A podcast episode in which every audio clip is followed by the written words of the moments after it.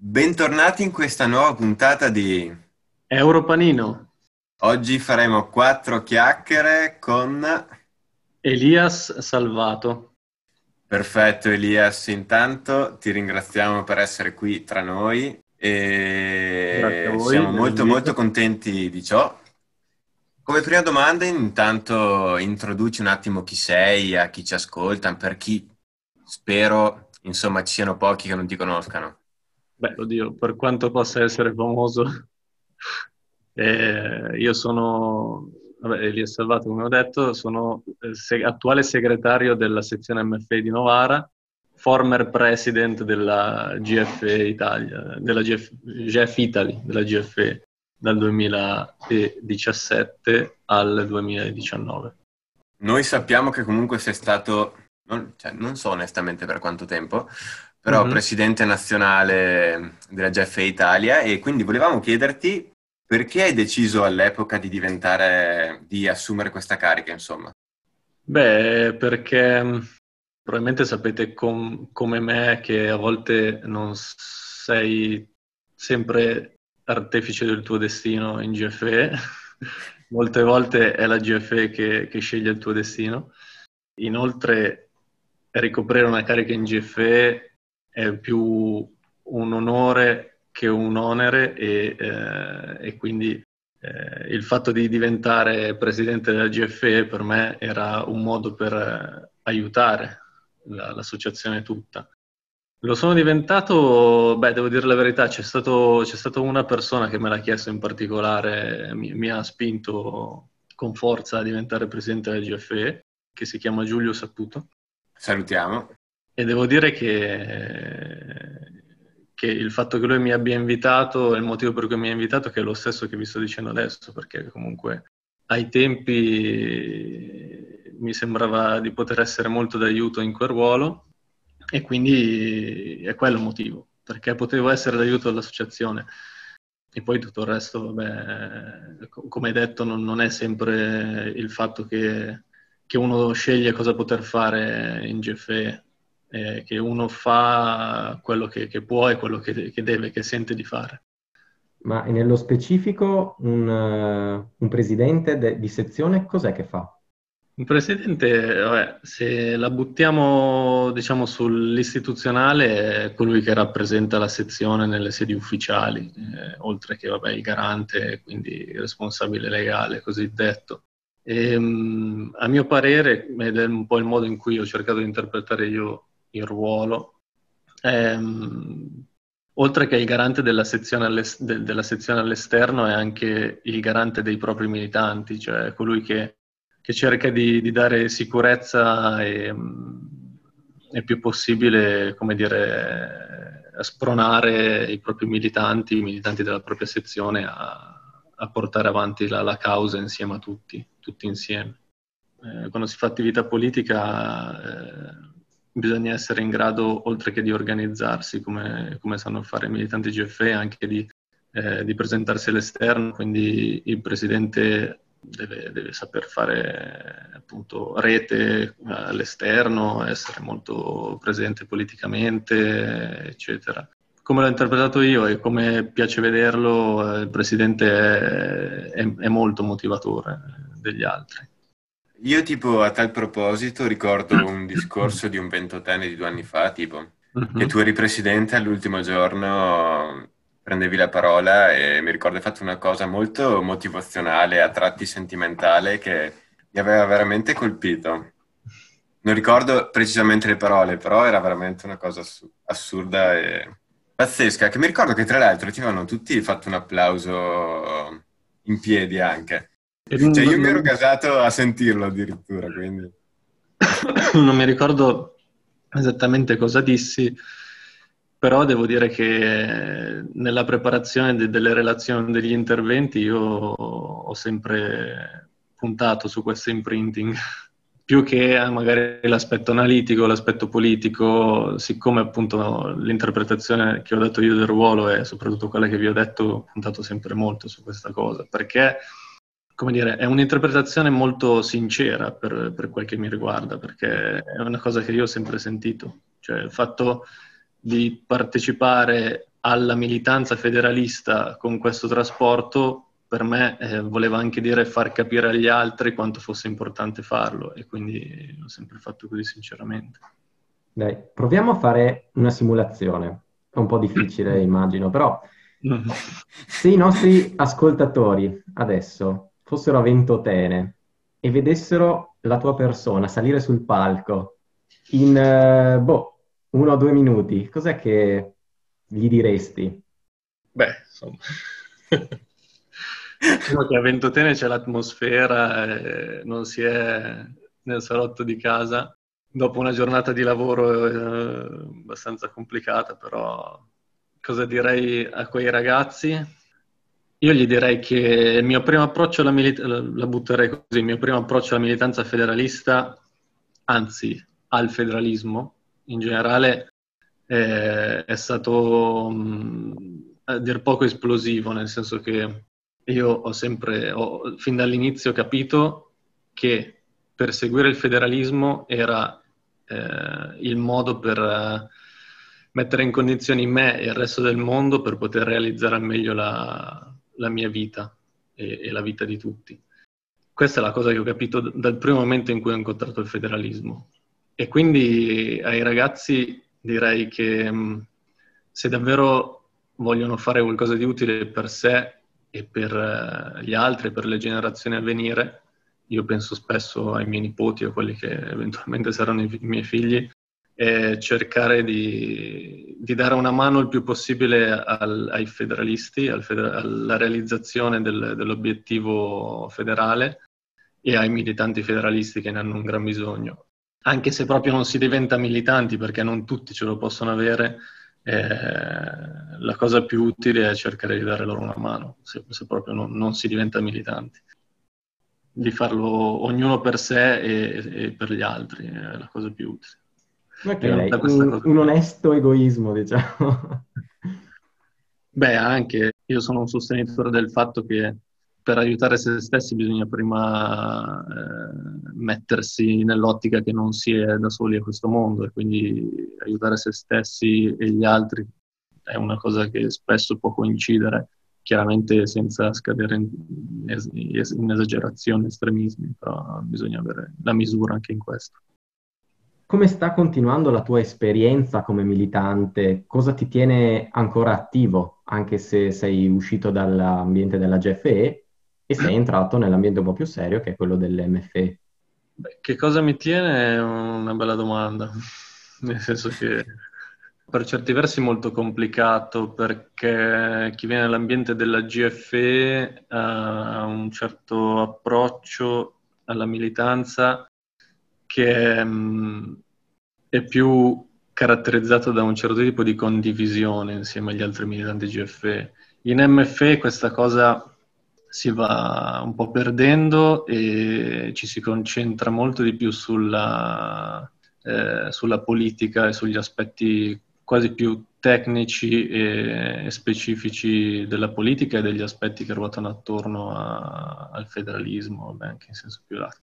Vabbè, a parte questa, questo passaggio, eh, proprio per ragionare su cosa mi tiene, mi tiene, mi tiene attaccato alla, all'MFE, lo stesso motivo per cui sono entrato anche in GFE, che in parte è quello che dicevo prima, cioè io credo ancora che eh, perseguire l'obiettivo della realizzazione del federalismo in Europa e nel mondo eh, sia la cosa che più, in cui meglio posso spendere il mio tempo al di là del, del lavoro e de, del, del, resto degli affetti familiari. Per cui insomma, non c'è altro modo in cui io possa spendere il mio tempo. Eh, questo anche se avrò poco tempo e quindi mi allontanerò eh, per forza, io avrò sempre questo pensiero. Cioè... Un chiodo fisso alla fine. È un chiodo fisso, sì. E c'è, c'è mai stata, o magari c'è ancora una figura a cui ti sei ispirato all'interno magari della GFE o dell'MFE o anche a, del mondo politico? A cui mi sono ispirato? Eh, sì.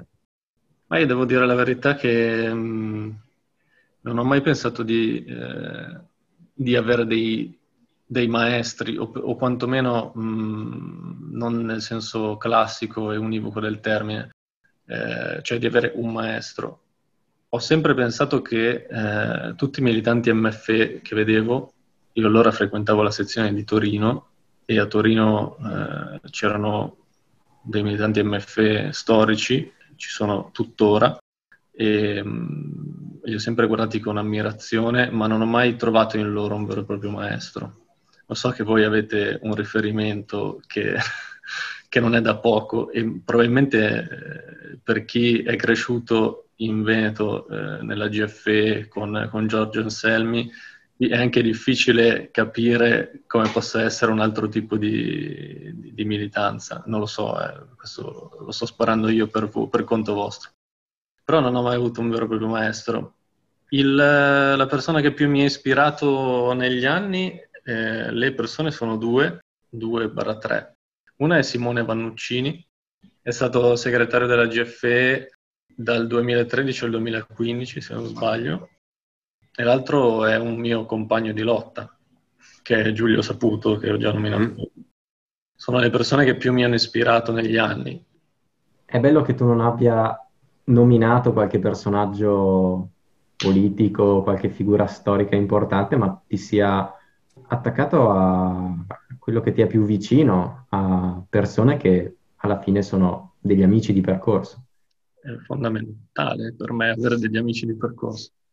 Nel fare la mia attività federalista, eh, a quante persone ho mai nel fare anche banalmente ogni piccola azione o nel preparare qualche discorso, cose così. Eh, quante persone ho mai pensato o quante, quante volte ho pensato chi mi ha detto una tal cosa per spronarmi oppure che ha fatto un intervento e mi ha dato una certa ispirazione. E sono effettivamente gli stessi compagni di, con cui ho condiviso molti, molte esperienze in GFE, lotte politiche, in questi miei pochi anni di militanza. E da quanto comunque tu sei militante? Da quanto sei iscritto? Io sono iscritto dal 2008 e militante da sempre, da quando sono nato. Io avevo nove anni nel 2008, tipo. Alla faccia. Ero eh, giovane.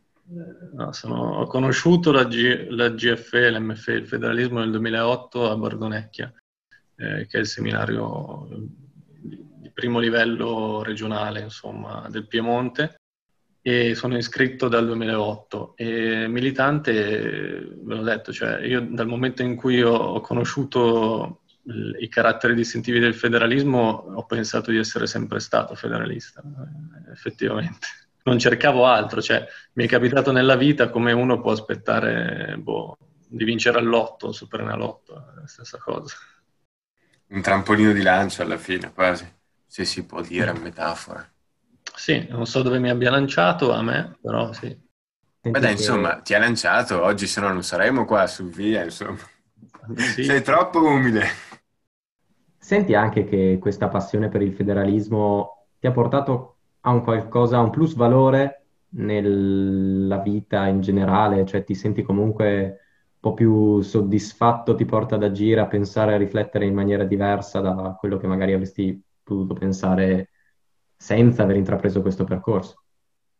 Beh, è una bellissima domanda perché la risposta è sì.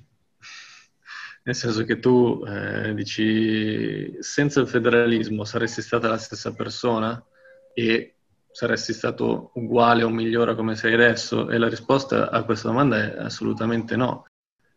Devo ammettere che nella vita quotidiana, cioè sapere che c'è una modalità per interpretare la realtà che prende in considerazione eh, molteplici aspetti di, quella, di, quello che è il, il, reale, il quotidiano, il concreto, e mettendoli insieme tutti ti permette di avere un, una chiave di lettura, una lente di lettura che riesce a, a non lasciare nulla per scontato e a cercare di dare una interpretazione quanto più oggettiva e, e, progressista del mondo è una cosa che in termini prettamente politici eh, è, non esiste appunto nulla di meglio a mio avviso. Eh, vabbè, è chiaro, beh, questo l'ho detto, sono innamorato del federalismo ed è chiaro, questo lo posso dire.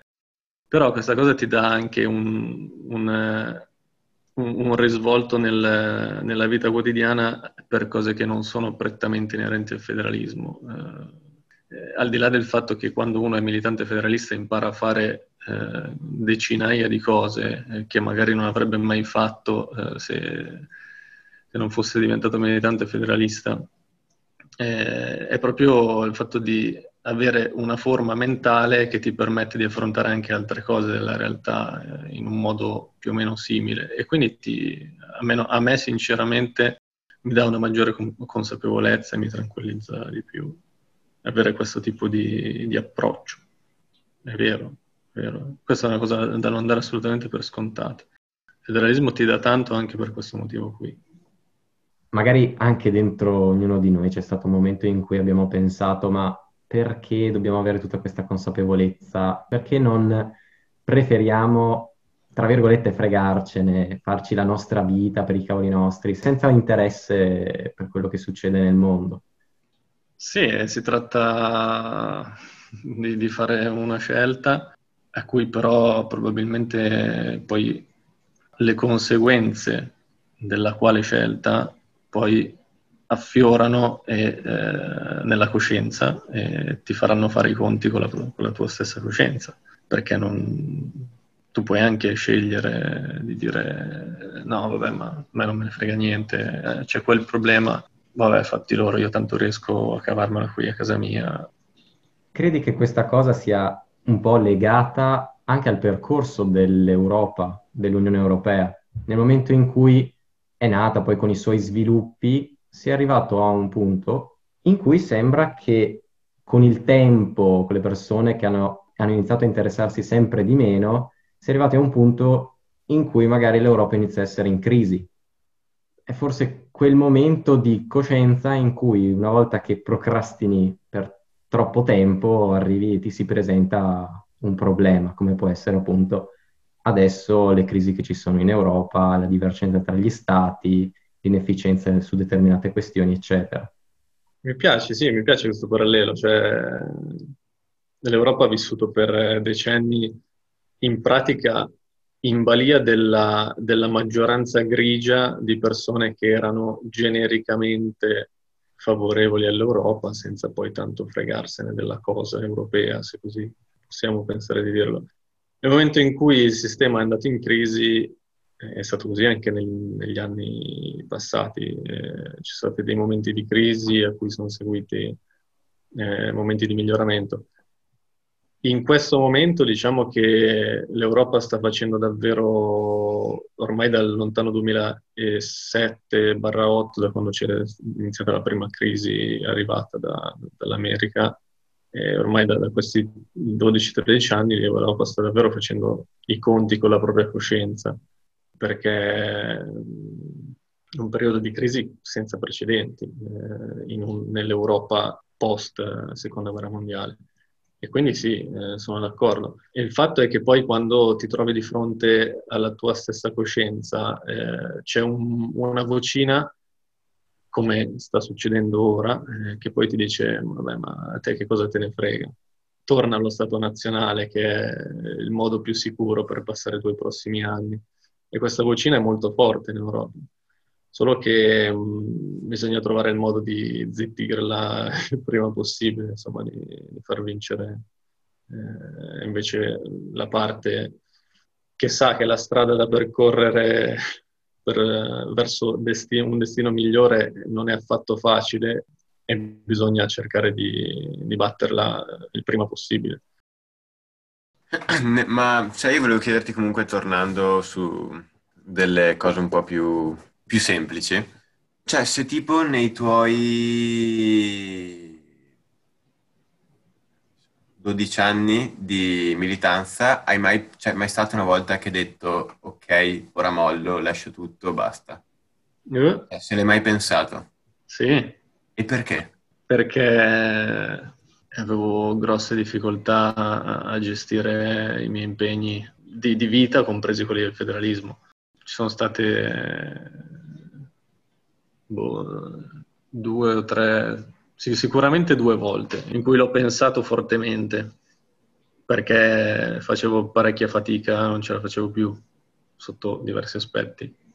Sì, beh, se sei ancora qua, esatto. è stata accantonata l'idea, mettiamola così. Sì, sì, ma ormai ho capito che sono momenti che, che possono capitare in cui ci, ci, si incappa per forza, perché è come, come dire, un rapporto d'amore, cioè ci sono i momenti di crisi, non, non puoi pensare che non esisteranno mai e che, e che li eviterai, sarà sempre tutto rose e fiori chiaro che avrai sempre momenti di difficoltà, per cui sì, l'ho pensato.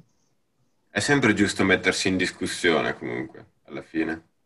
Sì, soprattutto, soprattutto, perché mh, devi poter avere la possibilità, perché comunque tu mentre fai il militante federalista, tu conduci una vita, che è la vita che conducono anche i tuoi amici, magari del federalismo, al, al federalismo preferiscono la Champions il mercoledì sera.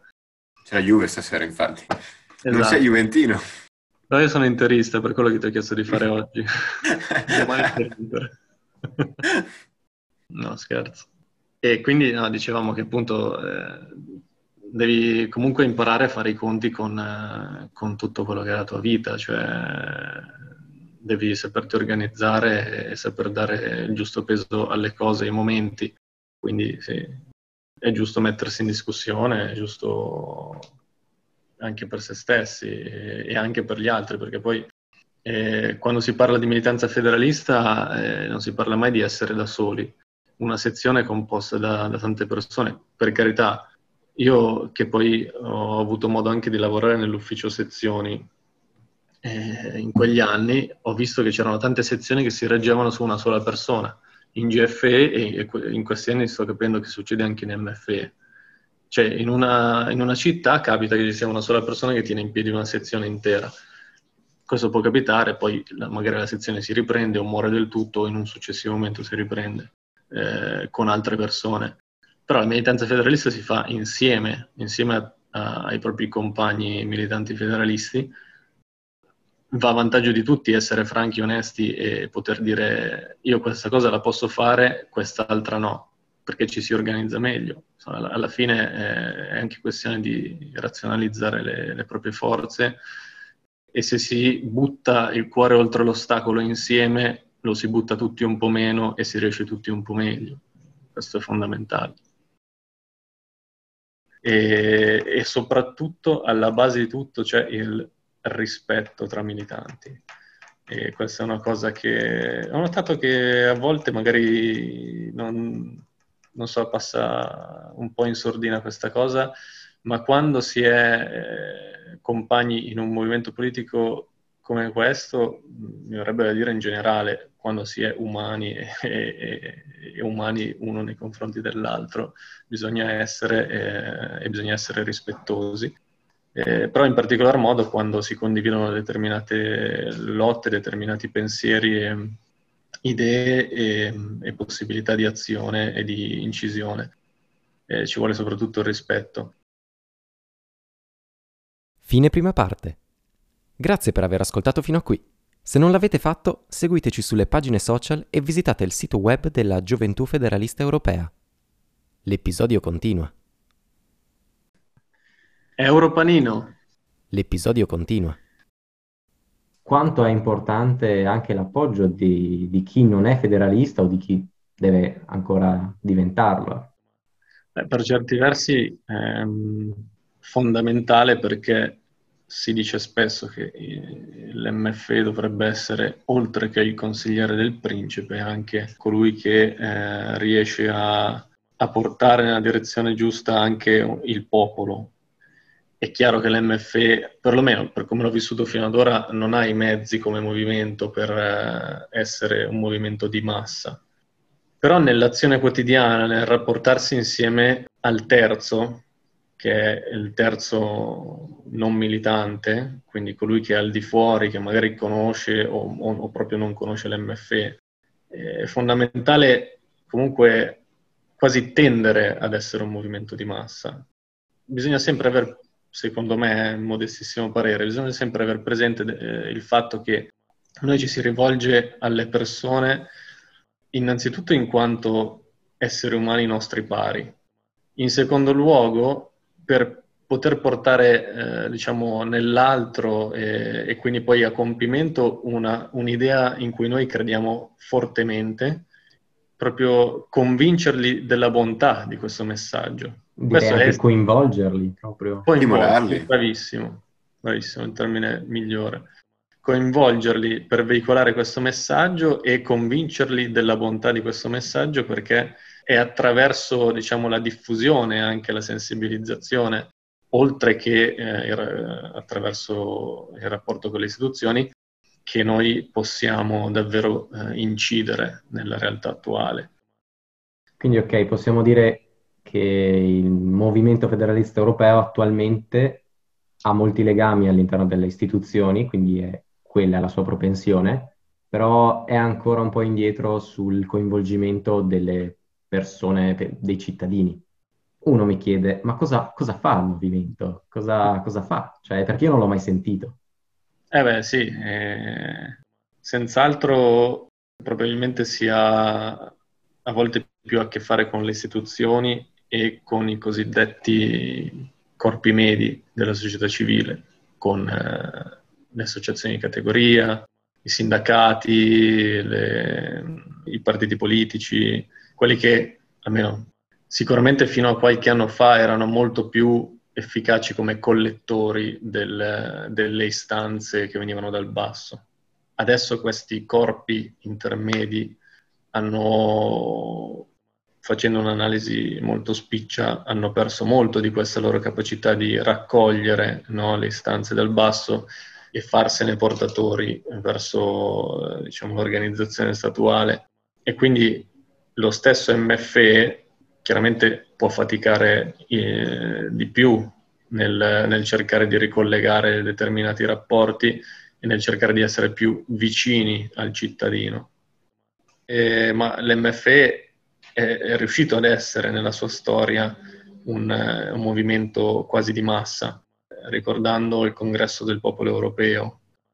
Se tipo, ad esempio, tu domani ti trovassi a Bardonecchia, lì da voi, e dovessi convincere un ragazzo come me a essere appunto coinvolto, come abbiamo detto adesso, nel nostro progetto di federazione europea, cosa faresti? Cioè, come lo stimoleresti?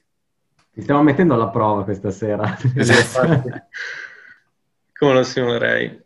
Cioè, perché io quando mi sono iscritto, quando ho fatto il seminario di primo livello, in Austria, Neumarkt, organizzato dal Veneto, insomma, cioè ricordo che comunque avevo idea di cosa fosse l'Europa, però non, non conoscevo bene Spinelli, non conoscevo bene l'idea di, feder- di federazione e comunque io sono stato, cioè, ho avuto, non so, chiama la fortuna che comunque noi in Veneto abbiamo appunto, come abbiamo detto prima, Giorgio, che è comunque una persona che, che ti stimola, cioè si vede che ci mette tutto se stesso, che ha lottato, che ha combattuto. Sì, sì, sì, ma infatti io stavo proprio pensando, che non è, non, anche da parte mia non, non esiste uh, un modo, cioè non è che si può scrivere un manuale. Sì, sì, certo. anche se chiaramente poi razionalizzando uno può eh, anche so, creare delle casistiche, perché non tutte le persone e i ragazzi che ti trovi di fronte sono uguali, hanno, non tutti hanno lo stesso approccio uh-huh. alle cose della politica o alle cose del mondo, per cui è, sempre necessario fare un distinguo, c'è, c'è qualcuno che devi comunque rassegnarti e lasciar stare a priori, nel senso che poi neanche tutti poi devono per forza avvicinarsi al movimento. Tu mi, mi hai chiesto cosa direi per farli scrivere, giusto? Esatto. Ok, ok. E quindi un conto è esatto farli interessare di politica e, e, cercare di fargli capire l'importanza di quello che noi facciamo e, e quindi poi comunque anche, anche, se non si scrive di, di fargli vivere il mondo con la consapevolezza della nostra esistenza, della nostra missione, e, e un conto è poi invece cercare di coinvolgerlo. Dato che mi hai citato Bardonecchia, io ti direi, ma innanzitutto passerei con questo ragazzo, questa ragazza o questo gruppo di ragazzi la serata, perché a Bardonecchia funzionava anche così, cioè tu eh, chiaramente facevi i i seminari di giorno, facevi le conferenze e i dibattiti e le conferenze e i dibattiti servivano anche già per capire chi più o meno poteva essere interessato, chi magari interveniva solo per manie di protagonismo, chi eh, non se ne batteva proprio. Eh, ci passerei la serata. Eh, io in, in GFE ho sempre passato soprattutto anche, no soprattutto, ho passato anche delle belle serate con, con i miei militanti, eh, i miei compagni militanti e con eh, altri. In quei momenti si creano determinati legami con le persone, per cui si riesce a condividere, eh, oltre che le proprie esperienze personali, anche dei pensieri che, che magari in altri contesti non, eh, si fa un po' più di fatica a condividere. E questo crea un'atmosfera in cui si riesce maggiormente a, ad entrare in empatia con l'altra persona.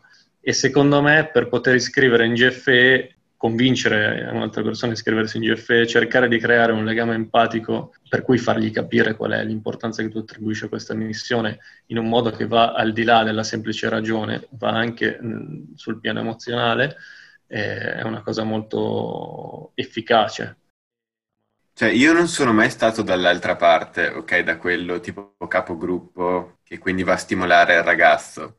Devo ammettere che questa cosa de- dell'empatia, cioè, mi, ripensandoci, mi, mi, ci sono visto parecchio, cioè, nel senso, mi ha ricordato dei bei momenti e è vero, assolutamente vero.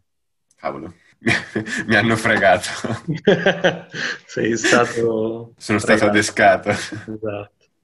Sì, ci sono, Elias, ci sono delle persone che si fidano di te indistintamente, cioè sei riuscito a coinvolgere delle persone che ti conoscono e dicono, ok Elias, lui questa, mi ricordo quella discussione che avevamo fatto insieme, mi aveva convinto e io lo supporto. Ti è successo di avere queste persone che ti supportano senza essere attive alla fine? E, e se dal tuo punto di vista è una cosa positiva o negativa? Ma eh, la risposta alla prima domanda è sì, perché lo so o l'ho saputo dopo. Però io sono una persona che nonostante riesca a creare ponti, diciamo, empatici con, con altre persone, ha poca capacità di capire razionalmente l'altro anche se, nel senso che se non c'è un, un, un, dialogo più o meno diretto io non so quell'altra persona cosa pensa di me, quindi non so, non riesco a, a, a intelleggere. Però eh, ho risposto sì alla domanda che mi hai posto prima, perché quando sono diventato presidente no, non pensavo di, di, essere così ben voluto, diciamo, nel senso che poi ho ricevuto davvero il, l'appoggio di tutti e questo significa che comunque le persone i federalisti della GFE in quel momento si fidavano di me e quindi eh, per quello che ti rispondo di sì. Io non pensavo di poterlo avere, ma invece qua torno a citare una persona che dicevo prima, eh, Giulio ha sempre saputo che io potevo avere questo appoggio e per quello che lui mi ha spronato a diventare anche presidente della GFE. Ho, ho avuto un appoggio, una fiducia quasi incondizionata che non, non, so come mai, non so perché mi, mi, mi, è arrivata così gratuitamente, no, non che mi, mi, desse fastidio, poi eh, anzi ne sono ben contento. L'unica cosa è che ricevere una fiducia simile non è semplice perché poi uno deve comunque contraccambiarla, non deve deludere la fiducia e quindi eh, deve esserne all'altezza. Spero di, di poter eh, aver fatto questo e di continuare a farlo. E poi, non so, mi avevi chiesto qualcos'altro, non mi ricordo. Se era appunto positiva o negativa, o ah. il fatto che ci siano persone che si fidino indistintamente. Beh, che si fidino di me o si fidino... Di quello che dici, di quello in cui credi. Cioè, mi sto mettendo nell'ottica di paragonare l'MFE o la GFE come un vero e proprio partito in cui ci sia una figura di riferimento non si sappiano tutte le procedure che ci stanno dietro a determinate decisioni e quindi si decida comunque di dare fiducia a quelle, a quelle persone lì e, ed è finita lì.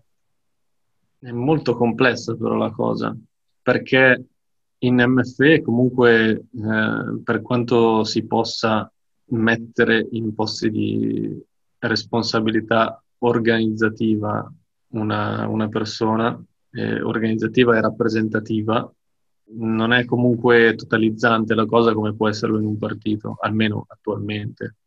Attualmente i partiti sono diventati quasi esclusivamente personalistici, cioè, ahimè, quello che, che, penso io, ma penso che sia abbastanza re- oggettiva la valutazione. In MFE ehm, non, ehm, cioè il militante si iscrive all'MFE e fa militanza indipendentemente da che il presidente sia Giorgio Anselmi o qualsiasi altra persona.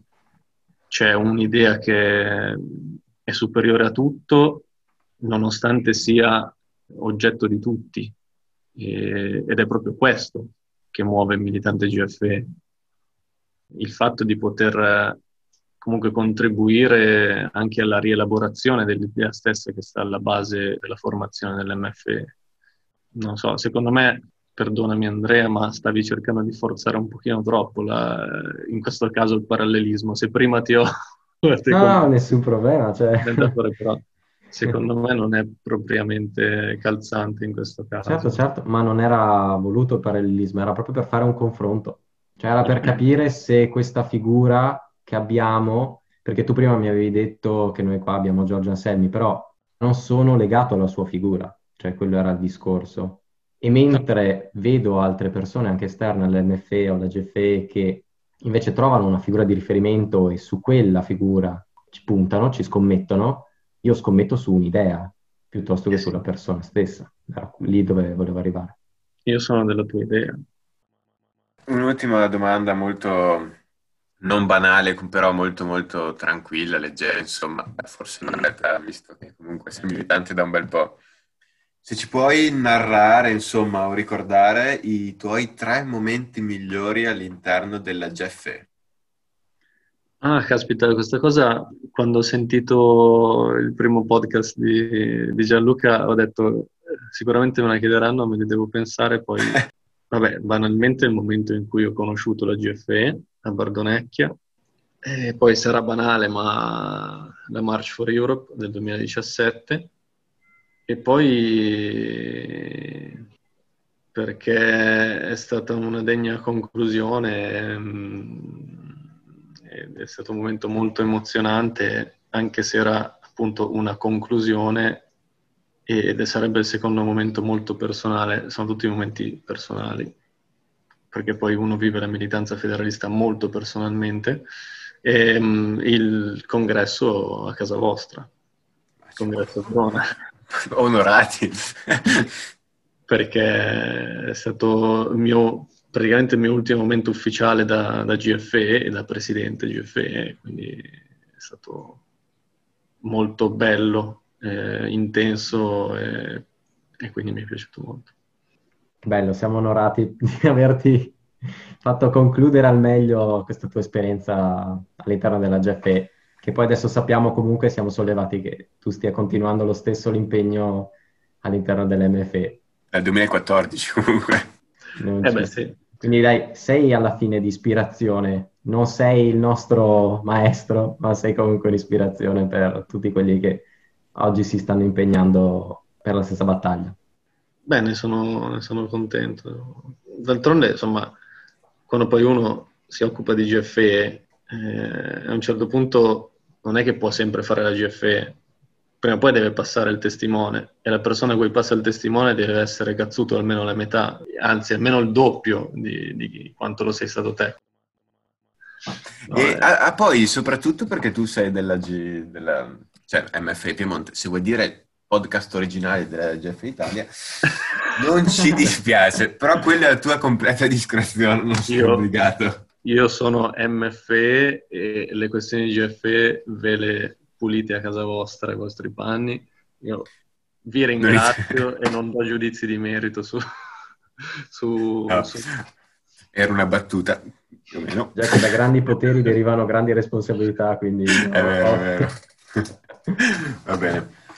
Quindi eh, anche per questa puntata di Quattro Chiacchiere con è tutto. Ringraziamo il nostro ospite Elia Salvato per essere stato con noi. E Spero insomma sia stato altrettanto comunque anche per te, insomma, una chiacchierata carina, bella, stimolante, insomma, come vuoi. Mi ha fatto molto piacere, mi ha fatto molto piacere e vi ringrazio, vi ringrazio. Grazie a te. E per chi non ci avesse ancora iniziato a seguire su tutte le pagine social, vi invito caldamente a seguirci, non fate swipe up perché su Spotify e tutte le altre piattaforme non c'è, ma seguiteci ragazzi su tutti i canali. Buona serata! Blocca, blocca, blocca. Scusate, potete andare fuori dai coglioni? Siamo degli intrusi. Scusate, ho, ho, ho dei coinquini che sono dei coglioni, alcolisti di merda. Potete andare fuori dalle parti? Ma, ma a vedere la Juve.